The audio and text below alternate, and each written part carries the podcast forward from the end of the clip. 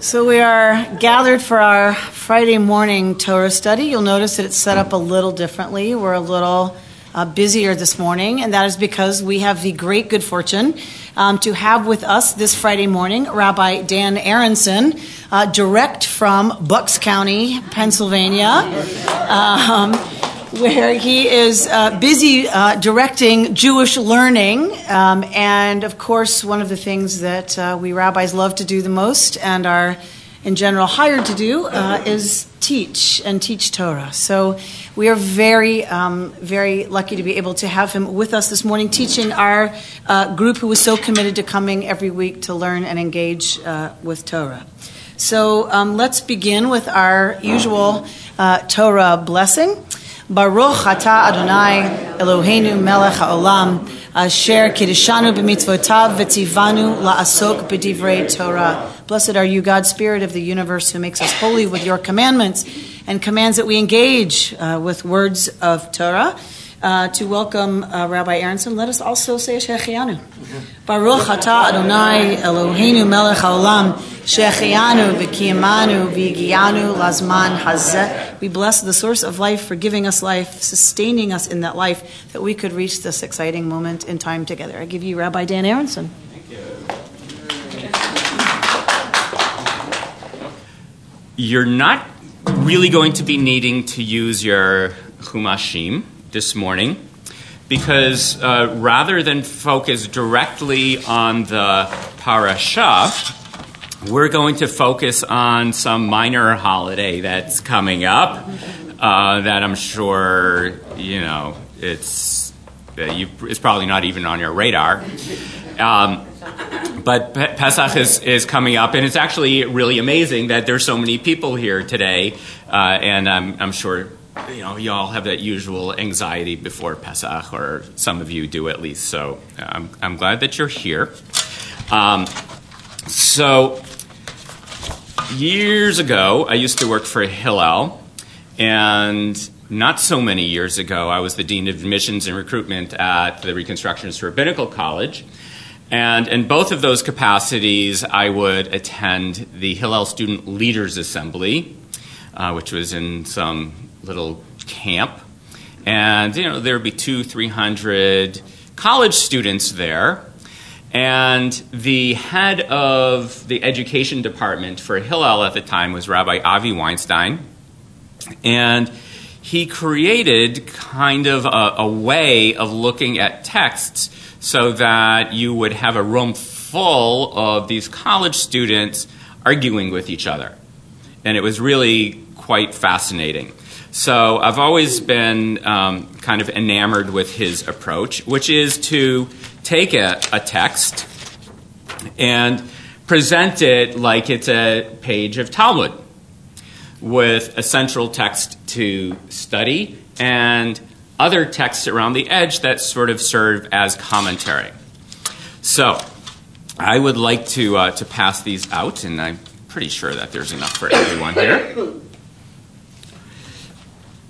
So let me ask you first um, what, is, what is your favorite part of the Passover Seder?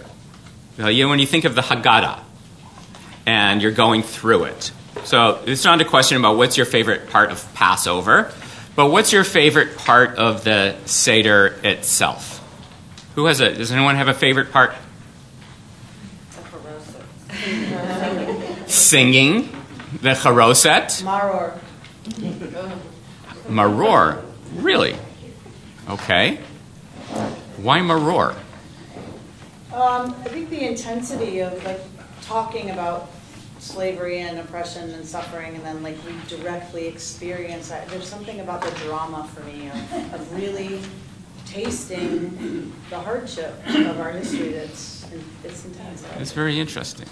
So someone said charoset, someone said maror.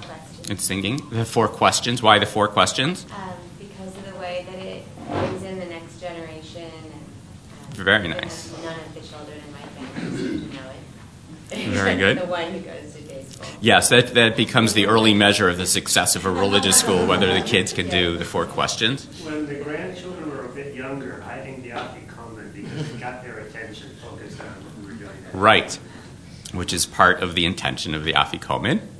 The grandchildren doing the play based on the story. Sure. Being a different character. Right.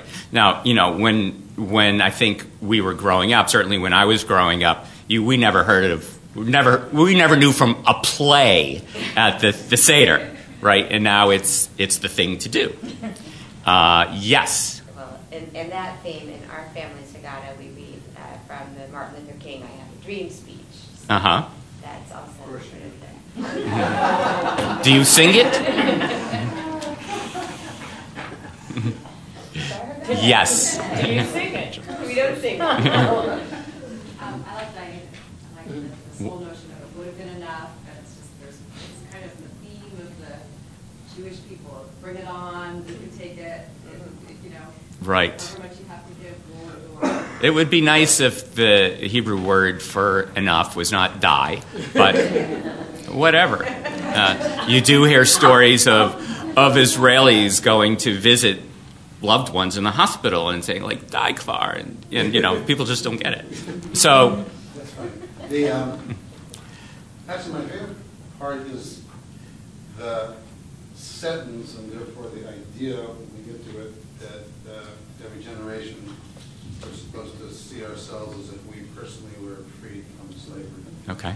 Um, Always opens up in wherever we are, a conversation about what are we enslaved to today and what do we need to be liberated from today. And some of that is always intensely personal Right. personal enslavement, and some of it is where we are happen to be in society, you know, today. One of the, to me, one of the most interesting words in rabbinic literature is the word ki'ilu. As if. Um, and I, uh, in rabbinical school, I always used to latch on to those kinds of relationships. Um, we do something ki'ilu, as if, and then try to figure out, you know, what does that, what does that mean? Oh, two more.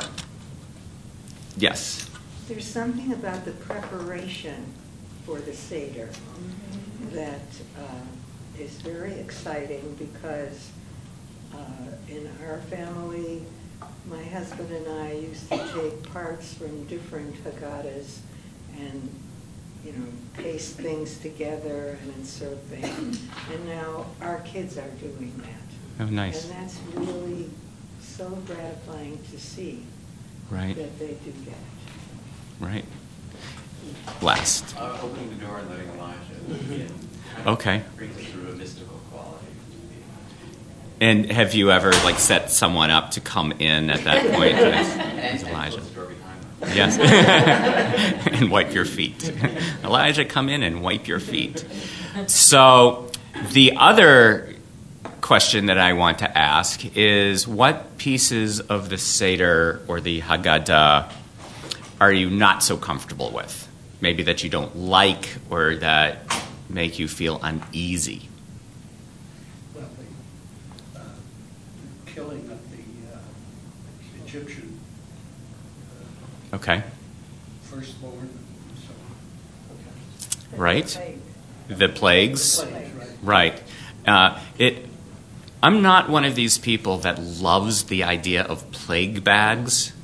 Um, a lot of people do. It's a great way to engage children, but it's really problematic. I mean, the reason we spill the the wine is to remember is to lessen our joy over the hardship of of the Egyptians. So yeah, that's that's problematic. Did you have who else has something that makes them a little uncomfortable? Yes. There's often these little stories in there that, that, you know, that the, the rabbis were talking and they went, oh, it's time for the morning prayer. I mean, like, there's always these little pieces in, that are meaningless and what is this doing in here? Right, right. So they were largely excised from um, Kaplan's Haggadah, right? Um, As were the plagues. A- As the plagues were too. The original version, which my family has used for a gazillion years, the original reconstruction. Oh, very There's nice. plagues. There's no plagues in it.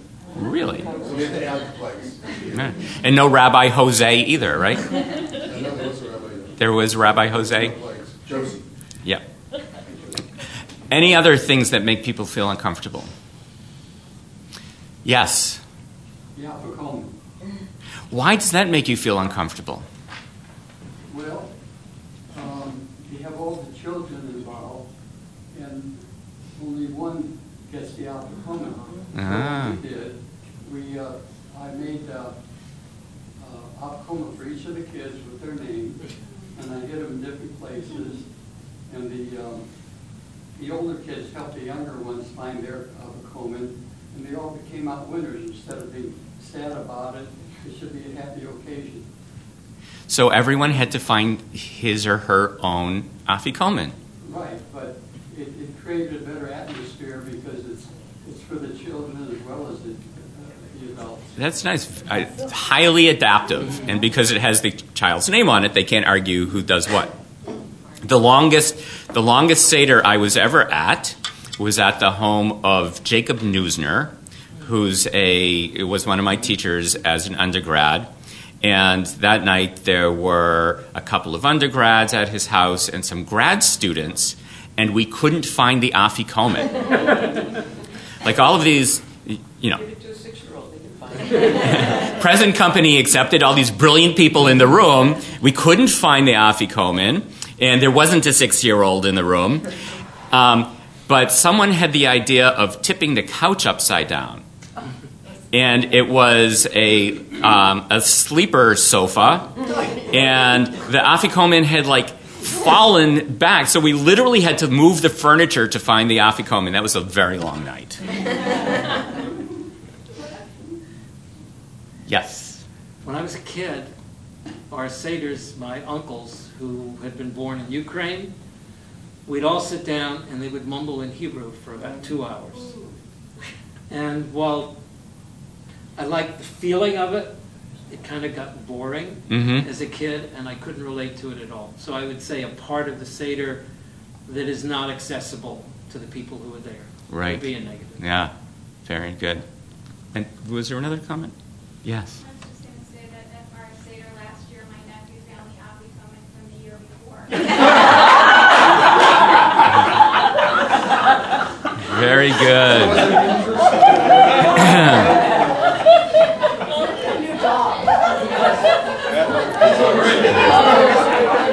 I want to know how much he charges to do house cleaning. So, who, um, who here was is the youngest in their family? I'm, I'm the youngest. Okay. Did you, did you love Pesach? Did you love the Seder? Were you like the focus of attention for so many years? Was that great? Yeah. Okay. Uh, middle children, older children. Who, who are you? Yeah. So how how was it for you? Like for one night, you had to be in our shadow, the youngest. Was it okay? You still in therapy for it? Okay. Well, that's good. Um, so I used to love being the youngest, and I did all of the singing. And uh, my uncle's father was from Hungary, and he would sit at the end of the table, and I would do the four questions, and he'd always end with "the chazan, the chazan." I always wanted to be a, a chazan, but I never had the technical skills to be able to pull it off. Um, so one, the the piece of the Haggadah that makes me squirm the most is the text that you have in front of you in the middle of the page. Halachma anya di achalu avatana be'arar dimitzrayim. So this is the bread of affliction which our ancestors ate in the land of Egypt. Okay, so that's that is all fine. Kol dichvin yete ve'achol, kol ditzrich yete ve'yifsach. Let all who are hungry come and eat. Let all who are in need come and celebrate Passover. That's where I start to squirm. Today we are here, next year in the land of Israel. Today we are slaves, next year we will be free. Not even ki'ilu. It's not even this year we are like slaves, next year we'll be free. This year we are slaves. Uh, so, what is it about let all who are hungry come and eat, let all who are in need come and celebrate Passover? What is it about that that makes me squirm? Does this make anyone else squirm? The thought of someone being hungry. and needing The food. thought of someone being hungry. Okay. And that you're not really asking them to come. You're not? No, because you've got your whole family there, and you didn't invite all who are hungry. Okay. Not mm-hmm. everybody wants to celebrate Passover. They want to eat. Aha. Okay, so even the people who are there aren't necessarily there about this. No, no, I'm talking about those in need or those And those who are in need, may yeah. not be interested in Passover. Right. might just be interested in being fed. Oh, that's interesting. They may not be Jewish. They might not be Jewish. Okay. Well, would that be such a bad thing if they they came in and said, "We don't really care about Passover part, but I- may have some more brisket." Um, It's, it's not that it's terrible, it's just why can't they just say, come and celebrate with us? Right. Okay. Very good. Yes. Well, why just for Passover, like you can come and eat and celebrate for Passover, but then we'll see you again next year? And um, if they're hungry and they're in need, do they really want to celebrate? Or Okay. do they just- These are these are all the kinds of things that make me squirm. Um, one of the reasons this makes me squirm is the word all. Let all who are hungry come and eat. So, mm, you know, I, there was never enough room at our dining table for all the hungry of the world to come in and eat. So, how dare we say something that we, you know, clearly cannot accommodate? How dare we say these words? Let all who are hungry come and eat. Uh, why do we? Why do we say them? What is what is behind this? So, the text that I have around the margins, I think, helps shed some light on this. Back again when I was a rabbinical student, Rabbi Steve Sager from North Carolina came and did a workshop with us, a two day workshop on mezuzah. If you can imagine, like a six or eight hour workshop on mezuzah. Like, how are you possibly going to get enough chomer, enough material to keep us interested? It was the most fascinating two days. Um, What does it- that mean? The mezuzah. So mezuzah is the parchment. Yeah, mezuzah. By the way, halachma anya, the words that I just read are are Aramaic. They're not Hebrew. And mezuzah is the Hebrew, and mezuzah is more the Yiddishized version of that. Um, and it's like the Yiddishized version, the vernacular that you have in your head. So that's what you're attuned to listening to. And for those people, the hungry and the poor, they would have understood halachma anya, but if you had put it in Hebrew, they wouldn't have necessarily had a clue. So it's specifically in language that people can understand. So as part of this class on the mezuzah, he brought forth a, t- a text that I've been looking for for years, and I finally came upon it. Um, it is a commentary on a verse from this week's parasha, Parashat Tzav. And the line in the parasha is Ve'et kol ha'ida hakhel el petach ohel moed. Assemble the whole community at the entrance of the tent of meeting. So the context of this is the uh, it's the installation ceremony for Aaron the high priest and his sons. So this is like his big day, and how does this you know how does this chain of tradition start? It starts with Moses basically giving them a blessing. And so Moses assembles the whole community at the entrance of the tent of meeting. So, how many people do you think are in the whole community? A lot. A lot. 600,000 maybe? At least 600,000 adult men. So, that's a lot of people. That's a lot of people. fitting in a space that's about two inches by two. So if you look on the back, there's a diagram of the Ohel Moed. And there was a rule that said, I put a little dashed line here uh, that goes right between the altar for burnt offering, which was outside of the Holy of Holies that we associate with Yom Kippur, where the Kohen would sacrifice to, to God in private. Um, but the first half of the Ohel Moed was off limits because lay people were not allowed to go past this altar of the, the burnt offering.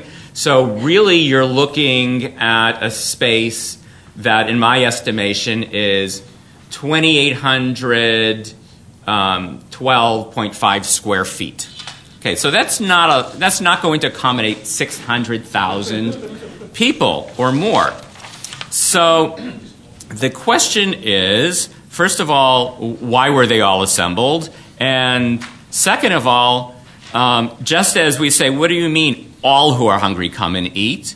What is the Torah saying that Moses said to all the congregation come and meet in this small space? Like, no more could we accommodate all the hungry in the world at our dining room tables than Moses could accommodate all of the people of Israel in this small space.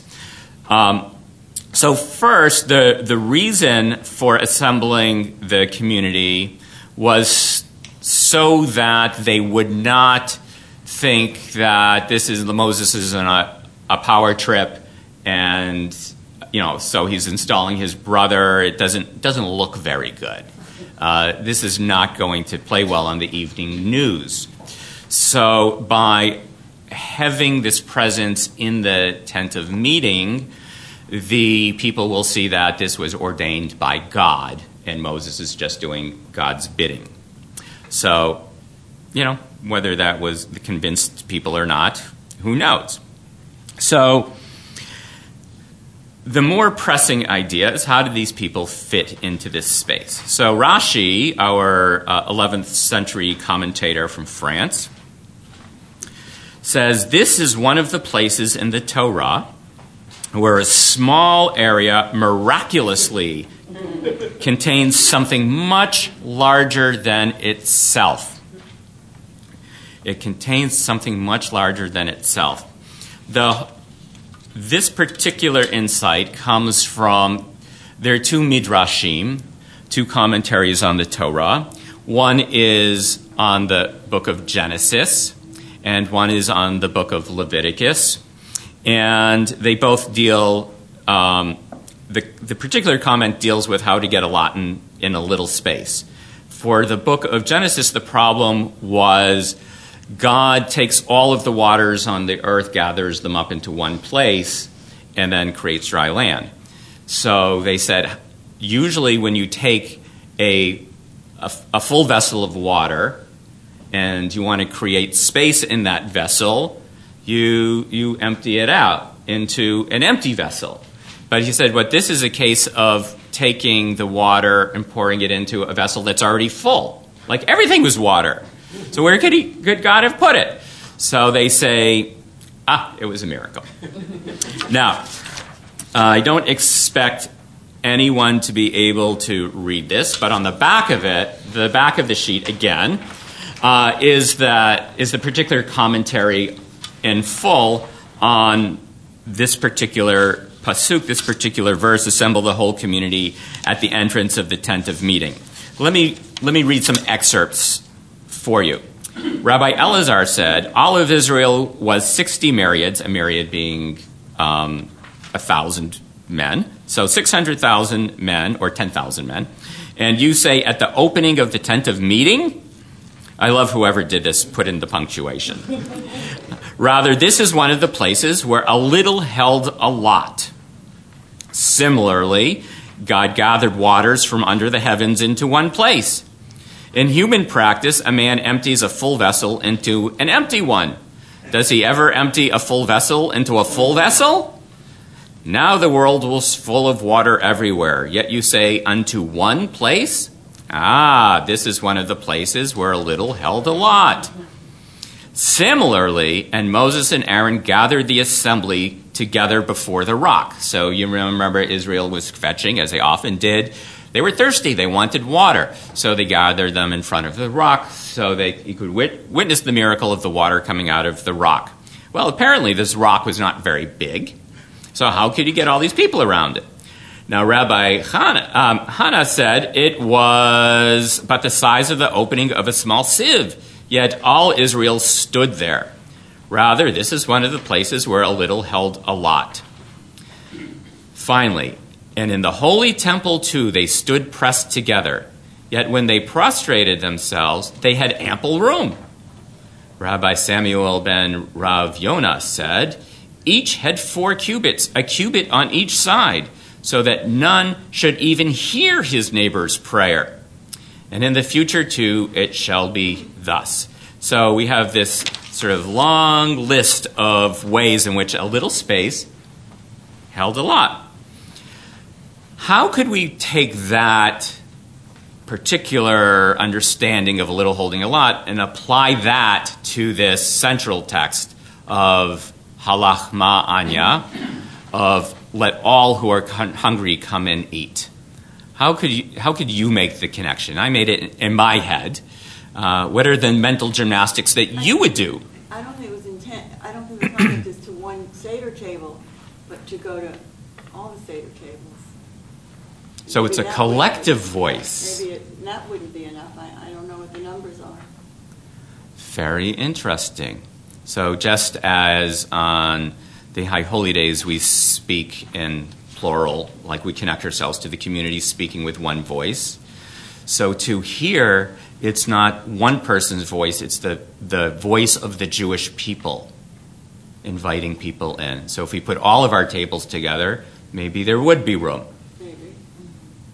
I hadn't considered that. That's, I like that a lot. Yes. I think it's just aspirational. It's, it's a statement of intention rather than, you know, no one's going to have everybody at their table, but it means that our intention is that we would include the entire community, just like standing for the tent of meeting. If it were possible, they would have everybody there. It's not possible, but it's a statement that everyone in the community is included in this event.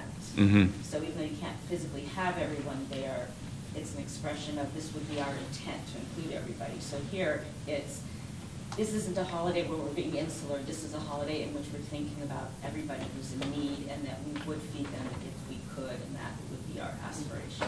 So look at the bottom right corner. If someone can read that, could you read that text? This is from Kaplan's The New Haggadah. Um, This is the bread of affliction. Let it remind us, our fellow men, remind us of our fellow men who are today poor and hungry. Would that they could come and eat with us. Would that all who are in need could partake of this Yep. Pesach feast. Let us here resolve to strive unceasingly for that blessed day when all will share equally in the joy of Pesach, when poverty will be no more, when Eretz Yisrael will be upbuilt, and when all mankind will enjoy freedom, justice, and peace. So does that reflect Exactly. what you're saying? I have to say that I was a little surprised by this particular take on it. Um, and my surprise stems from how, inactive it is. There's no, there's no doing. It's, purely aspirational. Like, would that they could eat with us. Um, and it's interesting. I, I looked at uh, the Night of Questions, and I looked at a more contemporary version of the New Haggadah, and the, the English changes. It's actually more literal. This is his. This is actually tr- the translation in the text. It's not "Let all who are hungry come and eat." It's "Would that they." So, you know, that really emphasizes it because his interpretation of the Hebrew itself is "Would that they could come," but not like "Let us feed them." I, I would, um, in looking at this, think that it's, we're talking about, we're referencing Pesach because people gather to eat and so forth. Mhm. But to me, it, it goes beyond that, and uh, that Pesach, but this intention of Pesach should um, spread out throughout all time as opposed to just this one particular time. Ah, so it's something that repeats over and over and over again. Well, right. It doesn't. It doesn't stop. When we will all share equally in the joy of Pesach, it doesn't mean in the moment of Pesach necessarily. Mhm. But the, the joy that it can make others who are in need feel that at some time they will be able to. To to experience feel that joy freedom and and experience right. joy, Whether it's at a Passover Seder or another time when when they may be hungry. Right, right. Our joy should never just be contained to the one moment, um, but we take this moment to to appreciate what, what we have. Right, just to think about it. Uh, someone, and who hasn't spoken? Well, I was going to say that we've talked about this in other Torah study um, classes about the need to take, and I know what you're saying about um, this text not being as active, but the need to take, um, say something about the impossible by something can become possible only when speaking that it is impossible, as in the parting of the Red Sea and other, other stories, and the stand that one takes by saying, you know, let, let all who are hun- hungry come and eat, that just the statement itself is aspirational, but it's also, um, taking, you know, a stand that that's what's got to be in all of our worlds, and that it, it would be far less um, powerful to say, you know, let ten people come and eat, you know, that, that the statement of possibility is that which then may create or has the power to create, at least in people's minds and ultimately in people, you know, in, in the world, something that is impossible by nature. So to me, it doesn't bother me at all that it's not, um, that it's such a big statement. Mhm. Um, That doesn't make it less so for me, it makes it more so, because where are every, where are people saying that anywhere else? Right. In our homes on Passover, to me, that's a huge, you know. You know, an, an- another text that I could have put in here is from the the morning service where we say Baruch She'amar, blessed, blessed is the one who spoke and the world came into being. Just the act of speaking makes things possible. Yes. This is also tefillah. I mean, that this is in a sense prayer, and one of the functions of prayer is self-education and self-assertion of values. And so that it's aspirational, I wouldn't say merely aspirational. I think that's an extremely important part of it. In our family Seder, a great deal of what goes on is a question of inculcating in the children Mm-hmm. values. And it's not, and, and that becomes the precursor to action.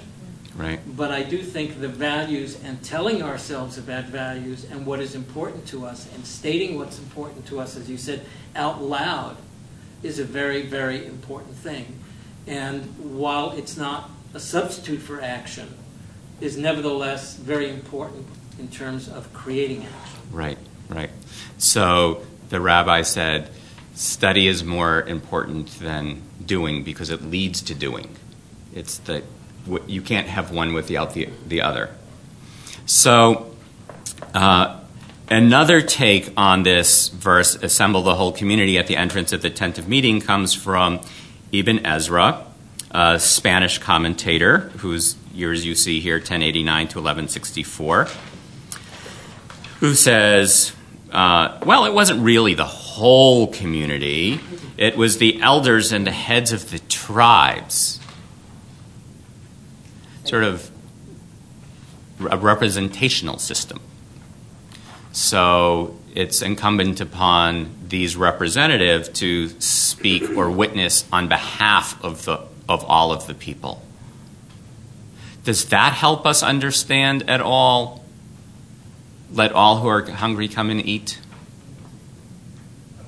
No. The elders can't eat for the hungry.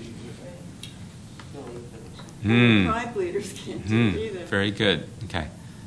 You know, if I, if, if I hadn't, you know, seen the commentary and just looking, you know, at, at this, at the phrases, you know, for the first time, uh, which is probably the case, um, I would think it has nothing to do about, nothing to do with food.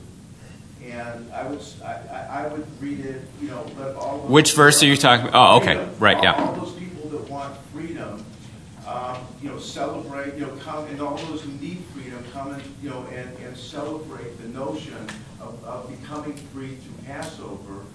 And then, and then it, it kind of supports it. It says, today we are here, you know, today we are slaves, but at some point they're not slaves. At the point, at, at some point in time, they're, they're, they're not a slave. At the point they cross the Red Sea, just before they cross the Red Sea, I mean, I mean, you don't, it's, being a slave or not a slave is not, um, it's not a function of physical location, right? So they could be free and still be, and still be in Egypt at that, just before they cross the Red Sea. Mhm.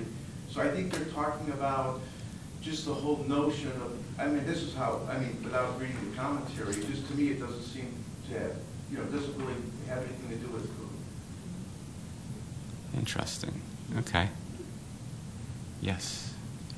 You know, so much of our Torah study here, we, there's a lot of literal stuff and there's plenty of interpretation stuff. And I'm just wondering, you know, you were saying like it's very offensive to let all who are hungry. Couldn't it just be instead of literal that you take it kind of at face value for what so much of our study is, and that is like, you know, it's like we were just talking about, you know, God can't, you can't look at God face to face. You, when you're going by, you have to turn around. Mm-hmm. I forgot which one that was we were studying about, but yeah, Shielded. yeah, shielded. Yeah. And I mean, that's very, it's, it's not literal. So, so much of it is the opposite of literal. I'd look at that and just say, it's beautiful, actually. And I don't worry. concept. Uh, Yeah, the concept's beautiful. I don't worry that I can't fit all the people around my table because that would be literally. I'm looking at this more figuratively and more, more, and on a more broad scale of what it really, you know, what its interpretation is. Right. So I think it's the uh, it is the interpretation before which I quake, because my own experience is that this is speaking to me, and it's telling me to do something, and I'm trying to figure out what it is that it's trying to tell me, and if I can do it. I mean, this is you know, these are our, our ancestors speaking to us, calling us to do something that, you know, I might not be able to do. How can I do this? I mean, it's really, really humbling. So even if I don't take it literally, um, I, I am forced to figure out how I want to interpret this. And then, if it's a call to action, what's the action I'm being called to, and am I up to it? Okay, so for me, the call of action is to just, everybody partakes in this, and it means, you know what? Try to have someone who's less fortunate than you at your Seder. Try to take someone who's having a tough time, who maybe's lost their job, I mean, in today's world, Mhm. you know, and invite them. Okay. And let them realize that, that you have a place, and Mhm. you don't have to go hungry. And if everybody does that, then I think that's what they're speaking to. So do me a favor. On the lower left-hand corner, there's a, a passage from Elie Wiesel's Haggadah. Could you read that? Sure. A memory from my town, Sighet. Our, our Seder table, what, Our Seder, our, our? Seder table was never without a stranger. I remember that we went out from, our- we went from our one synagogue to the other, from one house of study to the other, looking for a stranger without whom our holiday would be incomplete. And this was true of most Jews in my town. and probably of most Jews in other towns. On Passover Eve, the poor, the uprooted, the unhappy were the most sought after, the most beloved guests. It was for them and with them that we recited, This year we are still slaves. Next year may we all be Lower left-hand corner. May we all be free. Without comforting our impoverished guests, our riches would shame us. And so we were grateful to him. In some towns before Passover, Jews would raise funds discreetly. One by one, they would enter a room in the community house. There they would find a dish filled with money. Those who had money left had left some. Those who needed money took some. No one knew how much was given or how much was taken. Thus, the needy were taken care of with dignity. Yeah, I mean, that's, that, I guess, is what I'm saying, and I would say, can't we be happy with that? Can we? What do people think? No, not enough. No, lovely, but, I mean, it actually strikes me that, that this vision of going around looking for somebody is the most selfish thing. It was to make them feel better. That not to be shamed by how much they had. It wasn't because they really wanted to help this person the way he writes it. Um, but I, I'm drawn to the, the, that quaking feeling you have. I'm drawn to the top left, which is it's not incumbent on you to complete the work, are you at liberty to desist from it. So, in community, especially, it is too daunting to try to do something like that on your own. A lot of people, some individuals can, but here as a synagogue community, we do work to help alleviate hunger. It's not everybody's hunger, Mhm. but it's you know this one once a month, that place once a month. Um, we're trying to do more. We're beginning to do even more as a synagogue to alleviate hunger in specific ways. So to me, it doesn't. It, the the passage in the middle doesn't bother me, not because I can have somebody and feed them for one night at my Seder table, even though that is a nice thing to do, but because it's not, it, it is aspirational and it's inspirational and it's a commandment, like do something. We're here and you're not gonna maybe have that person tonight, maybe you didn't find somebody from the corner, but tomorrow you better get back to work to try to make this real. Yes. I, I, I read this and I, it's a call to action. I mean, it, it says to me, it's why tikkun olam is so important. It, it, as reconstructionists, uh, Ruben talking, Mercy Company, goodness is in each of us. I'm not gonna go to South Central LA and look for homeless to come to my table. But, you know, we support Mazon, we support charitable causes, we support our congregation and its outreach. It's, it's just at the core of, of Judaism as I perceive it and feel it. Um, and I think it, it is that call to action, you know, and uh, on a worldwide stage, and I think it's a wonderful clarion call. Mm-hmm. Yes. When you say that you're uncomfortable with it, and Mhm. that you're not sure if you can do enough, Mm-hmm.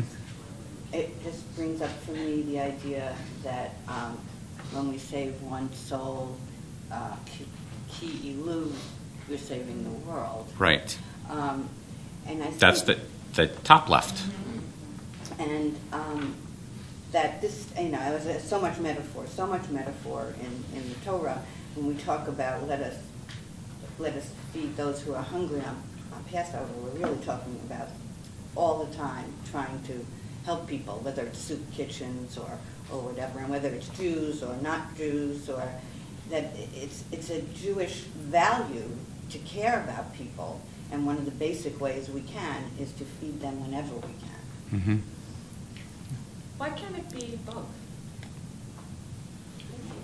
It can be both. Yeah, I mean, I don't see that, I think, I think both are perfectly beautiful and perfectly Jewish. Mm-hmm. I'm getting the call.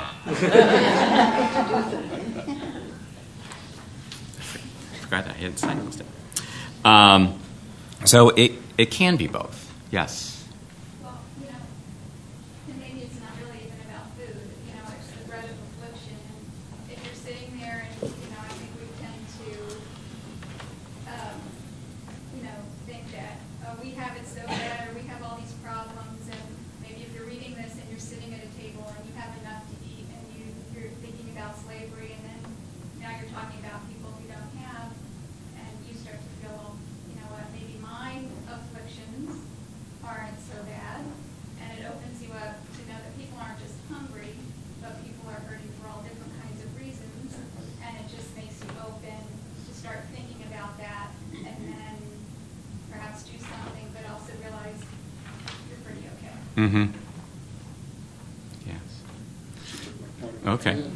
Uh, one of the things the rabbis do with the word anya is it's related to the Hebrew word for answers. So it's like this is the bread of answers. So uh, through this ceremony that we have, we're we're looking for for the answers to the ills in the world, and so that becomes a prompt. Yes. You know, one thing this discussion makes me realize is, you know, you asked the question of what's uncomfortable about the Seder.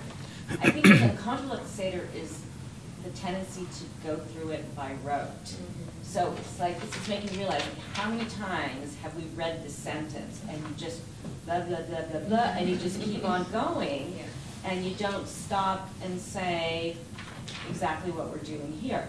I mean, it's just, you know, especially several years back, we had a very large family Seder, and it was just, you know, there was like no discussion, it was just go straight through the book. And I'm sure that, you know, the impact of those words are lessened when that happens. Mhm. But then the flip side, what Bert was saying about teaching the next generation, I still think that possibly even just saying the words, if you grow up and you hear these words every single year, on Mhm. some level, you're understanding that those are the, that's the ethics of my people. Mm-hmm. So, I mean, so it's kind of a tug for me, like on the one hand, it makes me feel bad that it's rote and we don't think about it, but on the other hand, the repetitiveness of the Seder, I think still has a value in teaching. Right, as, and you could say the same of prayer. Like we, we pray the same words over and over and over again. Uh, but if you don't say them over and over and over again, it's, you don't, there's no opportunity for the, for the words and the meaning to sink in. And every now and then, like on the Passover Seder, you do have like an aha moment. Um, but you're comfortable with the, the words, and every now and then something will be going on in your life, and it'll cause you to stop and say, Oh, that's what that prayer means. Yes. I just, think it's a beautiful reminder of both kind of the individual and the collective all wrapped into one. So, you know, on one hand, we're thinking about what we're personally enslaved to, but on the other hand, we're all in it together. In the same way on Yom Kippur, we all atone, you're atoning for your individual but the words are we're we're atoning as a group. Right. For everybody, and we're all in it.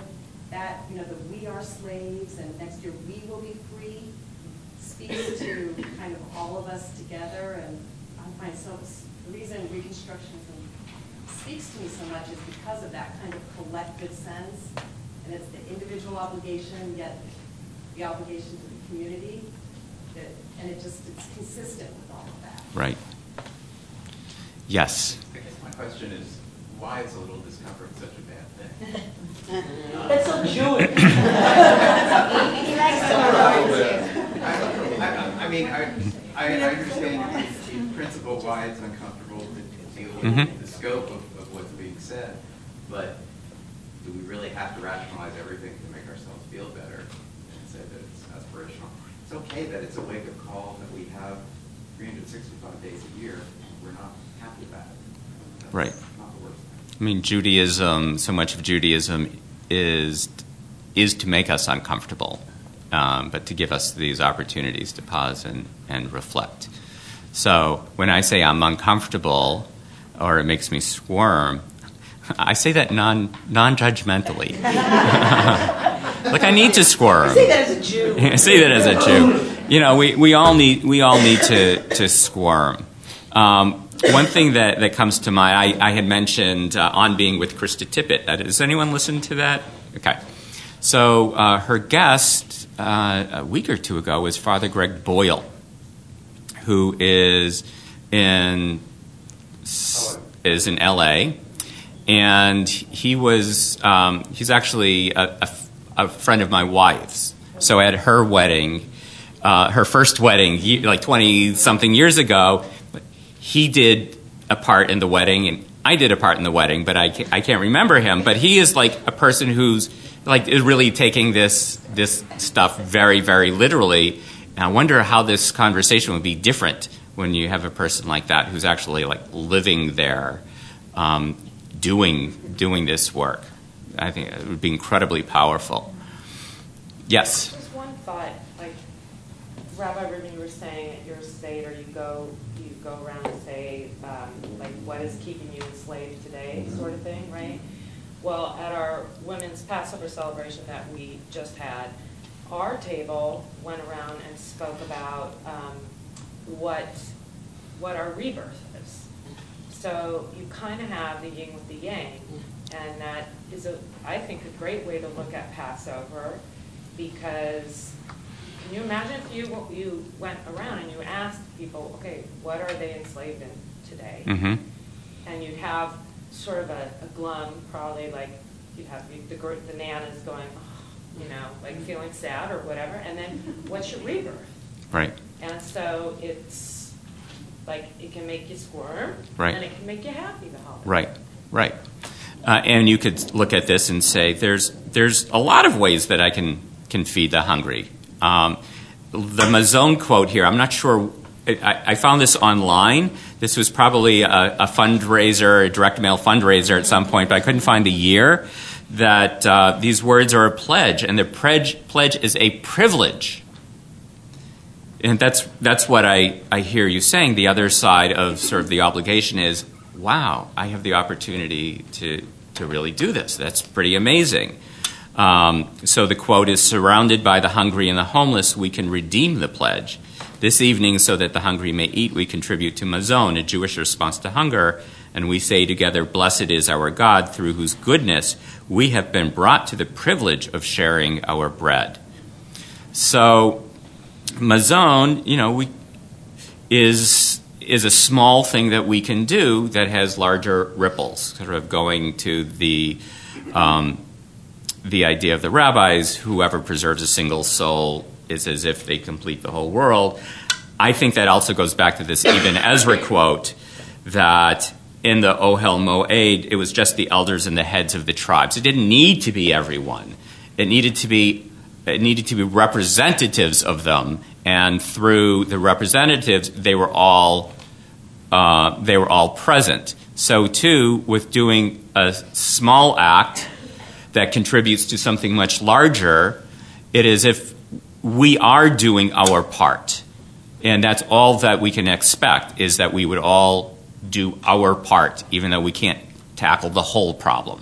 Not everyone could fit in the Ohel Moed, but we could we could do our part to make sure that everyone was somehow represented in there. I want to go to the, the last commentary from the JPS commentary, which many of you, I think, have in front of you. Um, the, desig- the designation Petach Ohel Moed should not be taken literally. So, okay, so we figured that one out. But to go to the end, and according to the JPS commentary, what they envision happening is as many people as could possibly fit in that small space were there. Everyone else was outside, watching on a jumbotron.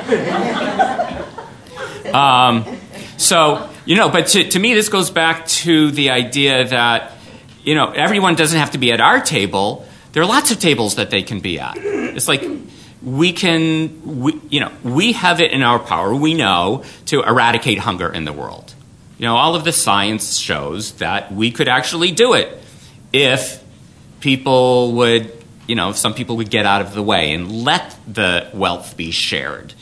Um, so, in fact, we, everyone could fit in that space if we just expand the space and have satellites all over. So we all have a role to play, and there really is a way that we can feed feed the hungry, but it requires all of us working together. So that's that's a pretty hefty message, and I know that we need to wrap up. So uh, I hope that you will take this sheet, and I have some extras if you'd like, and share them with your friends and your family and strangers who may be visiting you at your your Passover Seder. And, uh, and let us remember that really it is in our hands to feed the hungry, and we all need to find our way to do that.